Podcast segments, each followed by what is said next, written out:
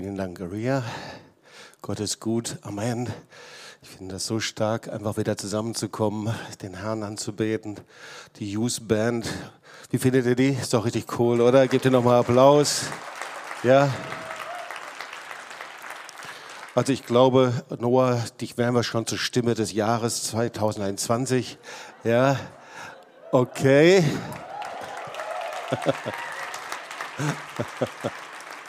Super, sehr, sehr cool. Ähm, ich wollte vorher noch ein Wort weitergeben, ähm, das ich so stark während der Anbetung hatte. Und zwar sah ich in meinem Geist diesen Kampf zwischen Jakob und dem Engel am Jabok. Ihr kennt die Geschichte, wie er mit dem Engel ringt. Und ich hatte immer die ganze Zeit das Wort Widerstände. Und ich habe dann gefragt, Herr, was möchtest du sagen damit eigentlich? Und es war ja so, dass äh, Jakob 14 Jahre lang gedient hatte, erst sieben Jahre äh, Rachel, zuerst sieben Jahre Lea, dann Rahel und, ähm, und äh, eigentlich alles getan hatte, gemacht hatte, gedient hatte. Und seine Zeit war nicht vorbei, sondern dann sprach der Herr zu ihm, ich möchte gern, dass du losziehst. Und eigentlich etwas ganz, ganz Wesentliches. Ich möchte, dass du losgehst, um dich mit deinem Bruder zu versöhnen. Und, äh, und merkwürdig, da taucht der Engel auf und versucht ihn daran zu hindern. Das ist doch merkwürdig, oder? Dass äh, also ein Widerstand von Gott da ist, um ihn zu hindern, dass er sich versöhnt. Und, äh, und da war dieser Kampf. Und ihr kennt diesen Kampf. Äh, Jakob sagt, ich lasse dich nicht, du segnest mich denn. Und ich glaube, dass der Herr auch sagen möchte in dieser Zeit, vielleicht zu einigen, vielleicht zu uns als Gemeinde, äh, vielleicht aber auch grundsätzlich, jeder kann das für sich rausnehmen, Widerstände, die dir äh, entgegenkommen, sind nicht immer Widerstände nur vom Feind. Und Widerstände sind auch nicht dazu da, um dich abzubringen, das zu tun, wozu Gott dich gerufen hat, sondern dieser Widerstand, der war da, dass Jakob festhielt. Und Gott wollte sehen, dass Jakob festhielt an der Verheißung, entschlossen festhielt, dass er anfing zu ringen und zu kämpfen mit Gott, bis er die Verheißung in seiner Hand hatte. Und ich glaube, das Jahr 2021 wird auch ein Jahr sein, in der der Herr sagt, ringe und kämpfe, bis du die Verheißung in deiner Hand hast, bis ich dir das gegeben habe, was ich für dich vorbereitet hat. Und ihr wisst, wie dieser Kampf ausgegangen ist. Der Engel schlug Jakob an die Hüfte und er lief weiter und er hinkte, er war gezeichnet, er war überwunden mit Gott, aber gleichzeitig hat er mit Gott gerungen und hat sich von ihm überwinden lassen. Und was kam danach? Versöhnung. Versöhnung mit seinem Bruder. Und was kam danach? Gott siedelte ihn an und hat seine Verheißung über ihn erfüllt. Das heißt, auch da, wo du Widerstände, wo wir Widerstände erleben in diesem Jahr, denk nicht, dass es immer nur der Feind ist, sondern der Herr möchte, dass wir entschlossen sind, dass wir mit einer Mentalität des Kampfes aufstehen, mit einer Mentalität der Entschlossenheit, die Verheißung, die Gott gegeben hat, festzuhalten und die zu sehen. Bist du bereit dazu? Amen.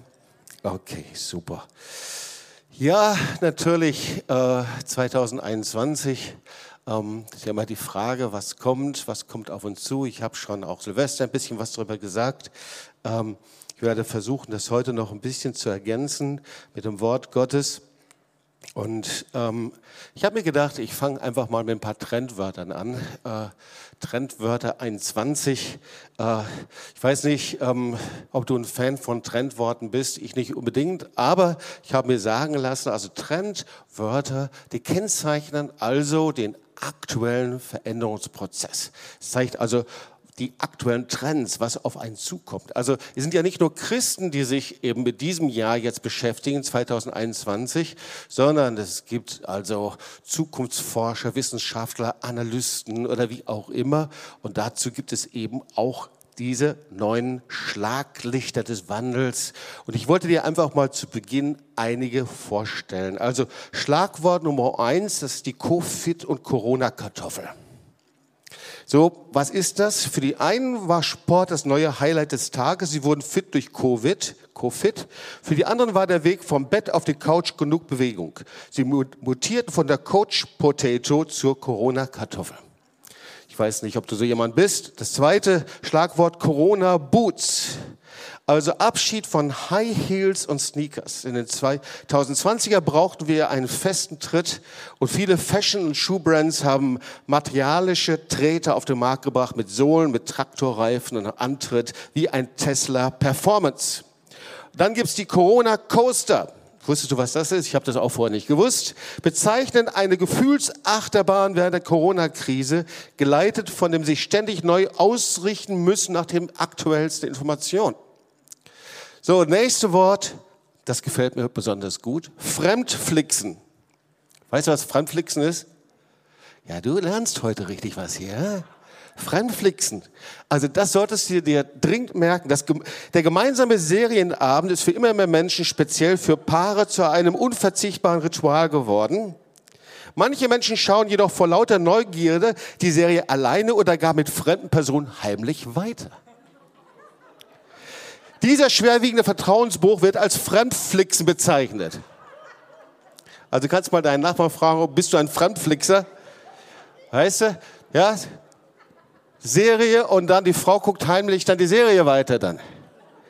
Und das letzte, also man könnte auch viele andere, aber es gefällt mir auch gut. Hoover Five.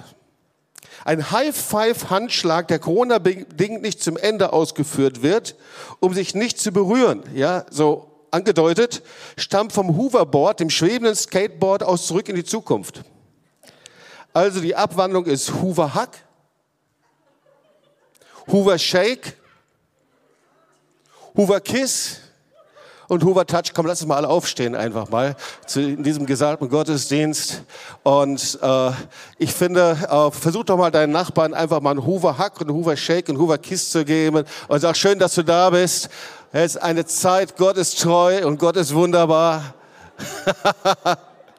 und Hoover Five, genau. Okay, so du darfst dich setzen. Preis den Herrn. Ja, gefallen dir die Trendworte? Sind gut, hä? Also. Also worüber predige ich? Offenbarung 21.5. Es ist erstaunlich, dass ähm, in diesem Jahr der Herr so konkret über bestimmte Dinge gesprochen hat. Und ich glaube, das Wort, das wird dir dienen. Offenbarung 21.5. Und der auf dem Thron saß, sprach, siehe, ich mache alles neu. Das haben wir hier auch stehen mit der wunderschönen ähm, Grafik von der Hanna. Und dann Lukas 3, Vers 16 stelle ich auch zu Anfang. Da antwortete Johannes und sprach zu allen, ich taufe euch mit Wasser es kommt aber der, der stärker ist als ich. Ich bin nicht wert, dass ich ihm die Riemen seiner Schuhe löse. Der wird euch mit dem Heiligen Geist und Feuer taufen. Ich hatte es schon zu Beginn gesagt. Ähm, es gibt auch eben wissenschaftliche Analyse, Analysen oder auch Vorhersagen für 2021.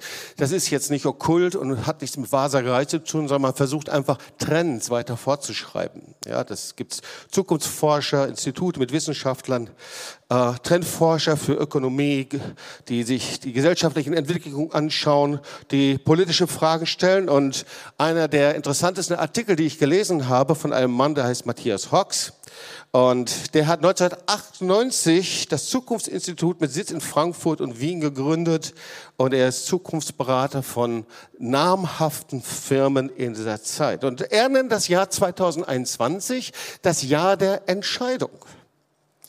Und ich habe hier mal so ein paar interessante Statements zu Beginn der Predigt mitgebracht, eins von ihm. Und da sagt er, vielleicht hat die Corona-Krise nur einen einzigen Sinn der Menschheit unmissverständlich klar zu machen, dass es auch ohne die Corona-Krise nicht so weitergegangen wäre. Ja? Vielleicht versuchen wir uns mal zu erinnern, im letzten Jahr 2020, im März, weißt du noch, wie das Leben da war, als alles noch irgendwie relativ normal war? Normal erschien zumindest. Also wenn man reisen wollte, dann ja, da hat man einfach bei Frank angerufen oder woanders und hat einen Flug gebucht. Ja, bei uns war es nach Israel und wir sind, unsere letzte Reise war nach Oswiecim. Äh, mit einem amerikanischen Team mit Paul Wilbur sind wir nach Auschwitz gegangen.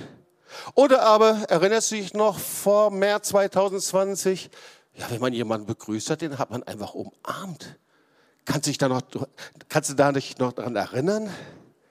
Oder wenn man essen gehen wollte, dann suchte man sich einfach ein, nein, ein Restaurant aus.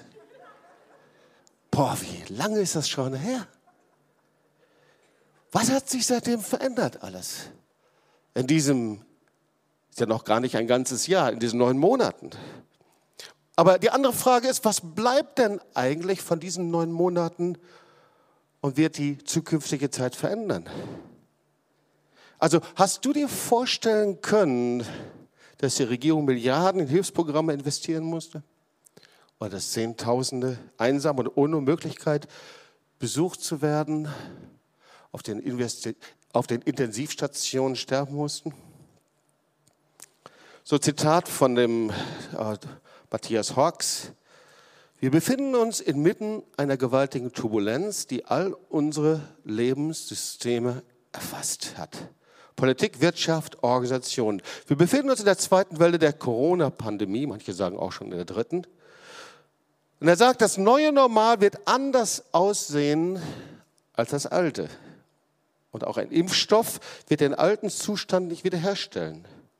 Das noch seltsamere Jahr 2021 wird in vielerlei Hinsicht Entscheidungen bringen. Entscheidungen über Autokratie und Rebellion, über Demokratie, Freiheit und Globalisierung.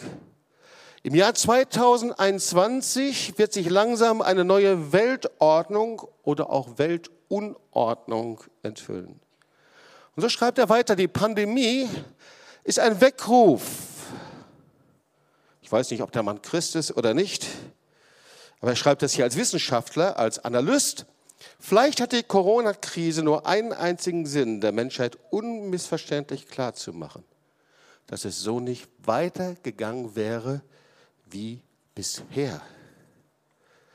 Und das haben so Krisen an sich. Und vielleicht versuchen wir das genau zu hören. Sie beenden Exzesse. Sie konfrontieren uns mit unserer eigenen Dekadenz. Sie lösen festgefräste Denkmuster auf und zerstören das Überkommene. Sie erzwingen Innovationen, die vorher stecken geblieben wären. Und diese Shifts, die sind nicht immer angenehm. Aber das ist vielleicht genau das Wesen des Wandels, der jetzt überdeutlich vor uns liegt. Schmerz und Neubeginn. Wir haben die Komfortzone, die längst brüchig geworden war, hinter uns gelassen. Und im Sinne der Zukunft ist das keine schlechte Botschaft. Zweites Zitat, heute in der Welt am Sonntag gelesen, von einem Autor namens Sascha Lenartz. Die großen Pandemien der vergangenen Jahrhunderte waren Vorboten drastischer Veränderungen. Ob Pest oder Cholera, AIDS oder Ebola, alle haben die Welt auf den Kopf gestellt und letztlich radikal modernisiert. Auch nach der Corona-Epidemie wird die Welt eine andere sein. Ja, woanders gelesen, die Pest des Mittelalters, die brachte die Renaissance hervor.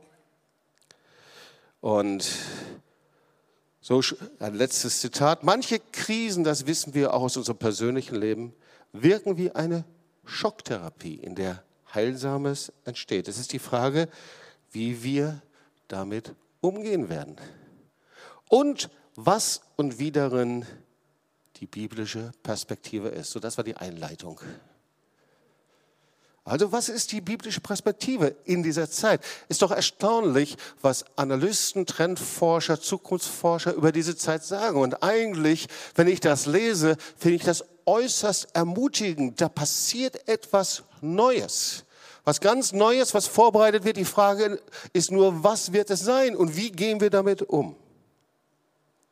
Die Frage ist, gibt es prophetische Impulse für das Jahr 2021? Und auch hier habe ich mal so ein bisschen geforscht, so wie das so bei prophetischen Impulsen ist. Die sind oft sehr vielfältig, aber an manchen Punkten gibt es eben auch erstaunliche Übereinstimmungen. So ein paar Übereinstimmungen. Wir leben, das wird immer wieder von unterschiedlichsten Orten und Richtungen eben gesagt, in der letzten Zeit, und zwar in einem antichristlichen System, das geradezu explodiert. Das ist das zum Beispiel, was Benny Hinn sagt. Oder Jesus kommt, sein Kommen steht nah bevor und wir sollten uns bereit machen dafür. Also dieses, das Kommen Jesu, äh, das ist immer ein Grundton aller prophetischen Impulse. Oder aber ein anderer, wir erleben mitten im Gericht Gottes eine Zeit des Segens und der Gnade. Das ist auch interessant eigentlich. Und das ist ja auch so, das erleben wir in den Gemeinden und das sehen wir auch in Israel dass eben inmitten dieser Zeit, jetzt steht die vierte Wahl bevor, ein einzigartiger Frieden einkehrt im Nahen Osten mit arabischen Nationen. Wow, wie passt das zusammen? Oder übereinstimmen, diese Zeit ist eben wie Wehen. Und wenn wir, also wie Wehen einer gebärenden Frau, die immer stärker werden, wenn wir Entscheidendes nicht ändern, ist nochmal ein anderes Statement, werden die Erschütterungen auf allen Ebenen zunehmen. Zwei Zitate. Benny Hinn, Jesus kommt, also Benny Hinn sagt das, das erste Zitat. Er sagt, Jesus kommt, sein Kommen ist viel näher, als du denkst. Wir müssen bereit sein, wie wir noch nie bereit waren. Oder Jonathan Kahn sagt dir bestimmt auch. Ähm, so, die einzige Hoffnung, die die USA hat, ist wirklich Erweckung. So, jetzt haben wir mal so verschiedene Prognosen uns angeschaut und ich frage mich, wo kommen so unterschiedliche Prognosen und gleichzeitig, woher kommt das, dass es doch auch sehr viele Übereinstimmungen gibt? Der erste Punkt ist natürlich, wenn wir uns die Offenbarung, das Buch der Offenbarung anschauen, das letzte Buch in der Bibel, da ist die Offenbarung kein Fahrplan. Also es ist kein historischer Ablauf, wie eins ums andere kommen wird. Du kannst also nicht deinen Finger da reinlegen und sagen, so jetzt befinden wir uns hier. Warum? Weil das Wort Gottes eben sagen kann, niemand kann das Kommen Jesu vorhersagen. Ja, also du kannst es nicht wie ein Mosaik zusammenbauen und sagen, aha, und du bringst das mit Zahlen zusammen, das geht nicht. Und alle, die das probiert haben, da ist es eben schiefgelaufen. Wir müssen aber lernen, sagt das Wort Gottes, die Zeichen der Zeit zu beurteilen. Und da fragt Jesus eben und fragt das Wort Gottes, könnt ihr das noch nicht? Könnt ihr die Zeichen der Zeit nicht beurteilen? Und die Frage ist, wie können wir das in der besten Weise tun? Und natürlich sehen wir, dass Jesus auch sehr klar und eindeutig ist, Matthäus 25, Matthäus 24 und 25, weil er vergleicht sein Kommen eben mit diesen Geburtswehen, ja, die in Form von Krisen und Katastrophen und Erschütterungen immer heftiger werden und immer heftiger werden. Er beschreibt das wie eine Verdichtung der endzeitlichen Zeichen, an denen wir eben die unsichtbare Realität des lebendigen Gottes erkennen können. Dass wir eben es zu tun haben mit der übernatürlichen Welt, mit einem unsichtbaren, gigantischen Kampf zwischen Licht und zwischen Finsternis. Wir können das auch im Lukas-Evangelium nachlesen, Lukas 21, 7 bis 13. Eigentlich ein gigantisches Kapitel, das man ganz langsam lesen müsste. Ich will nur einige Verse daraus nehmen. Die Jünger fragten ihm, Lehrer, wann wird das geschehen? Welches Ereignis wird ankündigen, dass diese Dinge bevorstehen? Und Jesus antwortete, lasst euch von keinem Menschen täuschen und verführen, denn viele werden unter meinem Namen auftreten und von sich behaupten, ich bin es, der Retter, auf den ihr wartet. Und sie werden verkündigen, jetzt ist die Zeit gekommen. Ja, also es sind so viele, die sagen so, jetzt ist es, jetzt ist es. Und Jesus sagt vorsichtig, aber es wird eben sichtbare Zeichen geben. Und ich nehme hier nur den Vers 10 heraus. Es wird schwere Erdbeben geben und in vielen Teilen der Welt Hungersnöte und Pandemien. Schreckliche Dinge werden geschehen, am Himmel werden gewaltige Erscheinungen zu sehen sein und da wird all das aufgezählt und darunter gehört eben auch die Verfolgung der Gemeinde. Und alles, was Jesus sagt, ist eigentlich hey, ihr müsst wirklich wachsam sein. Ja, ihr müsst euch nicht erschrecken, ihr müsst euch nicht fürchten. All das kommt, all das war schon da. Das ist nicht neu, es verdichtet sich, es wird intensiver, aber ihr müsst wachsam sein. Und so, und da kommt jetzt dieser Vers hinein. Das Jahr 2021, siehe, ich mache alles neu. Offenbarung 21, 5. Warum dieser Vers? Warum dieses Wort? Aber im Silvester habe ich das ein bisschen näher ausgeführt. Das fasse ich jetzt hier nur ganz schnell zusammen. Ich habe über die verschiedenen Kapitel der Offenbarung gelehrt, damit man weiß, wie man das eben gut äh, einordnen kann und verorten kann. Kapitel 19. Wie gesagt, das fasse ich jetzt nur sehr schnell zusammen. Es gibt ein Ende der dämonischen Welt und der Finsternis. Das ist also das Kapitel da wird das Tier und der falsche Prophet in den Fuhl geworfen. Kapitel 20. Es gibt eine Zeit des Gerichtes. Satan und alle, die sich für ihn entschieden haben und in seinem System, in seiner Welt zu leben, werden gerichtet. Und dann kommt Kapitel 21. Und ich sah einen neuen Himmel und eine neue Erde. Wow. Denn der erste Himmel und die erste Erde sind vergangen und das Meer ist nicht mehr. Und ich sah die heilige Stadt, das neue Jerusalem, von Gott aus dem Himmel herabkommen, bereitet wie eine geschmückte Braut für ihren Mann. So, und ich hatte darüber gesprochen, Silvester, da kommt eben der Engel und er zeigt Johannes diese wunderschöne Braut und sie symbolisiert die neue Schöpfung, sie symbolisiert die gereinigte und geheiligte Gemeinde und sie symbolisiert die Gegenwart Gottes bei den Menschen. Ihr erinnert euch vielleicht. Egal wo es ist, Gottes Gegenwart, Gottes Herrlichkeit. Nicht mehr nur an einem Ort, nicht mehr in einem Gebäude, nicht in einem Dom, nicht in einer Gemeinde, nicht in einem Tempel, sondern die Herrlichkeit Gottes. Die Sukkah, die Stiftshute Gottes bei den Menschen. Und ich sprach über die neue Schöpfung, die alle Kennzeichen des neuen Jerusalem tragen wird. Und es wird wie eine Rückkehr sein, dorthin zu gehen. Und in dieser Schöpfung, da sucht der Herr immer eins. Das Kennzeichen ist, dass seine Gegenwart da ist. Das Kennzeichen der Schöpfung der Zeit ist seine Gegenwart. Bitte halt das ganz fest, es ist seine Herrlichkeit. Die Gegenwart Gottes, die Herrlichkeit des Lammes, die alles durchdringt, jeden Quadratzentimeter, jeden Millimeter, überall. Offenbarung 21, die Völker werden wandeln in ihrem Licht.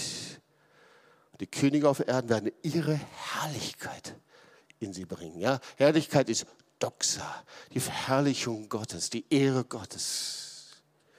Offenbarung 21.3. Ich sah einen neuen Himmel und eine neue Erde. Ich habe das gerade schon zitiert. Ich sah eine heilige Stadt und dann Vers 11. Die hatte die Doxa, die hat die Herrlichkeit, die Gegenwart Gottes. Und ich hatte Silvester damit geendet und ich wollte diesen Satz nochmal festhalten, ihr Lieben, und äh, ergreife diesen Satz. Wo Gottes Gegenwart und Herrlichkeit ist, da kann er alles neu machen. Da macht er alles neu. Wo Gottes Gegenwart ist, da macht er alles neu. Bei dir, bei mir. Da, wo seine Gegenwart ist, in Kirchengemeinden, da macht er alles neu. Da, wo Gottes Gegenwart ist, in Nationen, da macht er alles neu. Seine herrliche Gegenwart ist wie ein Nährboden, wo er Neues schaffen kann. Genesis 1, Vers 1. Die Erde war wüst und leer und die Finsternis lag auf der Tiefe. Da war Finsternis. Hier hast du das Modell von dem, was ich gerade gesagt habe. Da ist Finsternis, Chaos. Hebräisch Tohu wa Bohu steht da. Und dann kommt die Herrlichkeit Gottes. Der Geist bedeckt das Tohu wa Bohu. Der Geist bedeckt es. Der Geist schwebt darüber mit seiner Herrlichkeit. Der Geist schwebt über die Wasser. Und jetzt spricht Gott und er macht es. Und Gott spricht, es werde Licht und es ward Licht. Das heißt, die Gegenwart Gottes ist der Nährboden, dass Gott etwas Neues machen kann. Was wird das 2021? Was bedeutet das? Das Erste, ich bin davon überzeugt, dass es ein Jahr der Entscheidungen wird. Vielleicht noch etwas anders, als wir es hier von den Wissenschaftlern gelesen haben. Aber die Entscheidung, ob ich mich auf das Neue einlasse, was Gott vorbereitet hat. Wir sind ja so, dass wir gerne an alten Dingen festhalten. Wir möchten es gerne so haben, wie es vorher war, oder? Aber es wird nicht so sein. Ob ich mich auf das Neue einlasse, um mit dem lebendigen Gott das Neue präge und gestalte und Licht bin in dieser Zeit, oder ob ich an dem Alten festhalte, diese alte Normalität, die eigentlich so unnormal war, das wieder zurückhaben will, dieses Leben. Ich glaube, noch nie wurde ein Wort so lebendig. Wer die Hand an den Flug legt und schaut zurück, ist nicht geschaffen für das Reich Gottes. Ein Jahr der Entscheidung, ob ich mit meiner Kraft und Stärke und Einfluss und Leistung, und das war ja diese unnormale Normalität vor März 2020, oder? Leistung, Stärke, Kraft, Ansehen. Ob das in Firmen war, in, der Wirtschaft oder genauso in Kirchen, Gemeinden, wo auch immer. Ob ich mit meiner Kraft, Stärke, Leistung schnell wieder zu Einfluss kommen möchte, schnell wieder zu Ansehen kommen will. Und dann werde ich unwillkürlich zu Teil eines antichristlichen Systems. Oder aber, ob ich alles, was ich habe und was ich bin, auf den wiederkommenden Jesus ausrichten werde. Das Jahr der Entscheidung ist, dass wir bereit sein müssen, wie wir noch nie bereit sind. Ich bin überzeugt. Und zwar, indem wir unsere ganze Aufmerksamkeit, alles, was wir haben, wirklich auf Gott, auf die himmlischen Dinge ausrichten. Erfüllt sind von seiner Liebe, erfüllt sind von seiner Gegenwart, erfüllt sind von seiner Herrlichkeit. Und überall da, wo Gott das sieht, bei dir persönlich, bei mir, in meinem Gebet, in meiner Zeit mit dem Herrn, in der Zeit, in der wir nicht nur einfach beten, nicht nur tun, nicht nur machen, all die christlichen und guten Dinge, von denen wir wissen, dass sie richtig sind, sondern wo er selber kommen kann, da dachte er, da mache ich was Neues. Da mache ich alles neu. 2021 wird auch ein Jahr sein, in der die Gemeinde bereit sein muss. Das Kommen Jesu vorzubereiten. Dazu sind wir berufen, oder? Und ich hatte so stark das Wort vom Johannes dem Täufer. Ich hatte das immer wieder. Gott sucht die Mentalität vom Johannes dem Täufer und zwar in uns, in mir und in dir.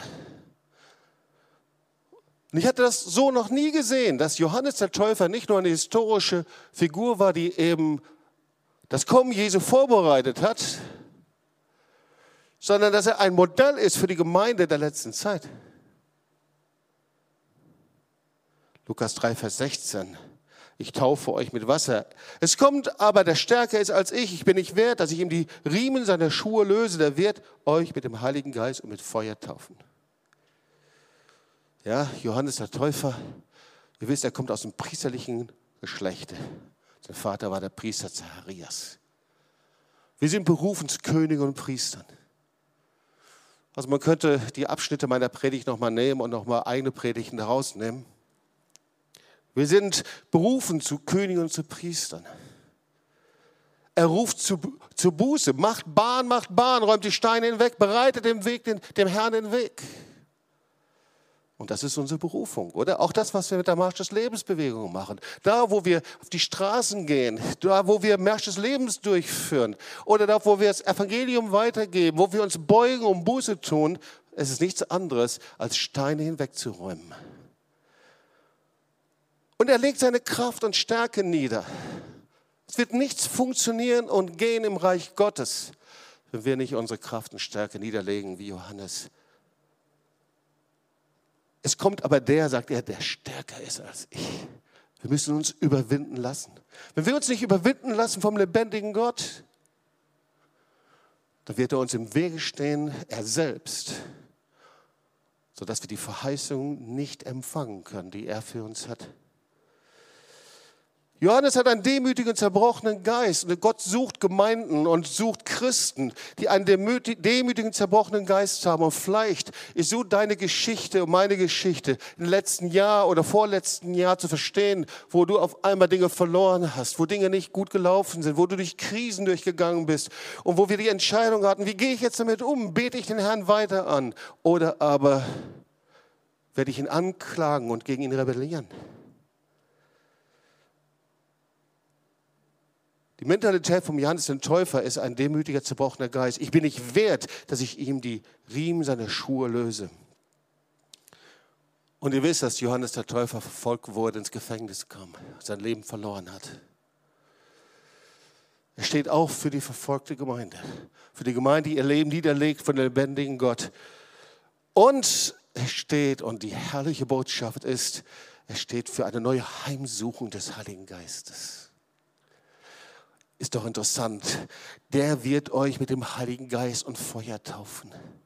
Ich bin davon überzeugt, überall dort, wo der Herr diese Mentalität sieht und erkennt, in uns, in Kirchen, in Gemeinden, den Geist der Buße, da wir unsere eigene Kraft und Stärke entäußern, das heißt, sich selbst zu nichts machen, entleeren und mit einem demütigen, zerbrochenen Geist im Dienen, da wird der Heilige Geist angezogen da kommt er mit einer neuen Kraft, mit einer neuen Salbung, mit neuen Gaben, die wir bis jetzt noch nie gesehen haben, mit einem Wirken des Heiligen Geistes, das mit nichts zu vergleichen ist mit dem, was wir von Erweckungen vorher gehört haben. 2021 wird auch das Jahr der Wegbereitung sein. Wir räumen Steine hinweg. Wir ebnen den Weg. Ich hatte es gerade schon gesagt, Marsch des Lebens. Wir rufen die Nation nach Jerusalem. Das machen wir nicht, weil wir eine Tradition haben und der March of the Nations 2018 so gut gelungen ist, sondern weil wir das Herz Gottes berühren und ihn ehren und wir sagen, es ist eine Zeit, wo die Mentalität von Johannes dem Täufer freigesetzt ist. Und das ist nur, wenn wir die Erwählung Israels ehren. Und alle Heiden werden dazulaufen. Alle Nationen werden hingehen und sagen, kommt, lasst uns hinaufgehen zum Berg des Herrn, zum Haus des Gottes Jakobs. Wir kennen dieses Wort. Ich komme langsam zum Ende. 2021, das Jahr einer neuen Heimsuchung des Heiligen Geistes, eine neue Erfüllung mit dem Heiligen Geist, eine neue Erweckung von Geist des Wirkung, wo der Herr diese Mentalität sieht. Und ich sage dir, mein Gebet vom Herrn ist es, sag Herr, ich möchte, dass du in mir diese Mentalität sehen kannst, in uns als Gemeinde, als Werk diese Mentalität sehen kannst. Herr, wir wollen eine neue Heimsuchung, wir haben so einen Hunger, also einen Durst nach dir, weil nur da, wo ein Hunger und Durst ist nach dem lebendigen Gott, da kann er sich bewegen. Ich komme zum Ende. Lukas 12, 49. Ich bin gekommen, um auf, die, auf der Erde ein neues Feuer zu entfachen. Ein neues Feuer.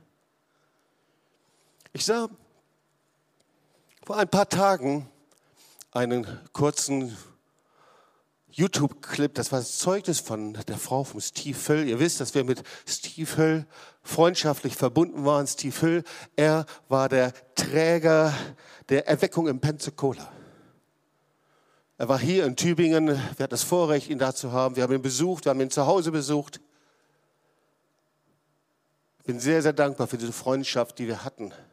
Es war sehr eindrücklich und prägend. Und seine Frau sprach in diesem Zeugnis, was sie so geprägt hat, warum dieses Feuer nie ausgegangen ist. Und dann höre ich natürlich genau hin, wenn ich sowas höre. Und dann sprach sie über ein Büchlein, das einen Hunger nach Gott ausgelöst hat, der sie nie wieder verlassen hat. Weil Erweckung und Feuer Gottes in Gegenwart Gottes kommt immer da, wo er wirklich Hunger bei uns findet. Ich habe von diesem Büchlein noch nie was gehört. Ich habe genau das mir aufgeschrieben. Und wenige kennen heute noch, er heißt Bruder Laurentius von der Auferstehung. Das hört sich ein bisschen lustig an, oder? Und du merkst, das ist schon auf spät anzusiedeln. Äh, einfacher ist der Name Nikolaus Hermann. So, wahrscheinlich hast du genauso wenig von ihm gehört wie ich. Er ist 1607, glaube ich, geboren. Das heißt, in der Zeit von Zinzendorf. Und dieser Mann, der hat John Wesley geprägt. Dieser Mann, der hat Erweckungsbewegungen geprägt. Er wurde mit 26 Jahren Mönch. Vorher war er Söldner im 30-jährigen Krieg, verletzte sich am Bein, bekehrte sich übernatürlich und schloss sich dann den Karmeliten als 26-jähriger Laienbruder an. Sein Körper war grob gebaut, er war an seinem Bein behindert. Dieser Mann schrieb nie ein Buch. Er war kein Wissenschaftler. Er musste im Kloster 15 Jahre lang in der Küche arbeiten, was er eigentlich nie wollte. Und er wurde zu so einem Zeugnis der Gegenwart Gottes, dass zu seinen Lebzeiten Gelehrte zu ihm hinkamen und das Gespräch mit ihm suchten. Und Jahre nach seinem Tod schrieb dann ein Mönch all die Zeugnisse und Briefe auf, die er von ihm gehört hatte und veröffentlichte sie. Und was war sein Geheimnis?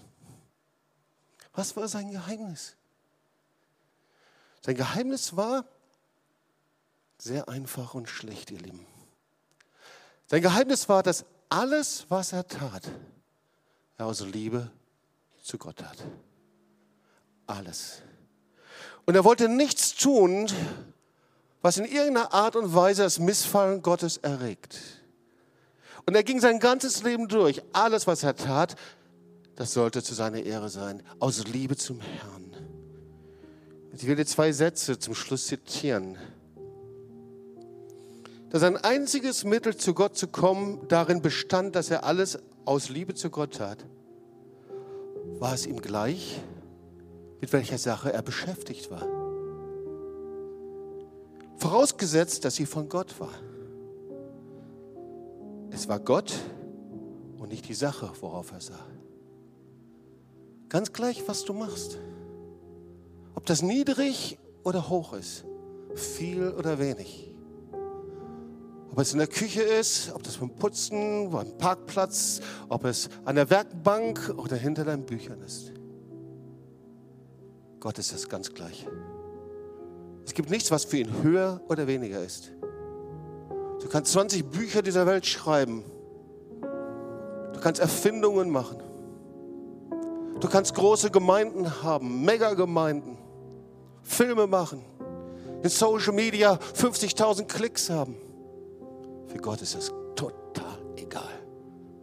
Das Einzige, was für ihn zählt, ob wir es aus Liebe zu ihm machen.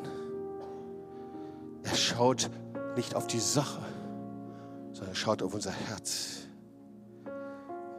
Das zweite Zitat, die Kleinheit der Sache verringert in nichts den Wert seines Angebots. Weil ja Gott der ja nichts nötig hatte bei seinen Handlungen, nur auf die Liebe sieht, die uns begleitet. Nicht wie viel es ist, wie wenig.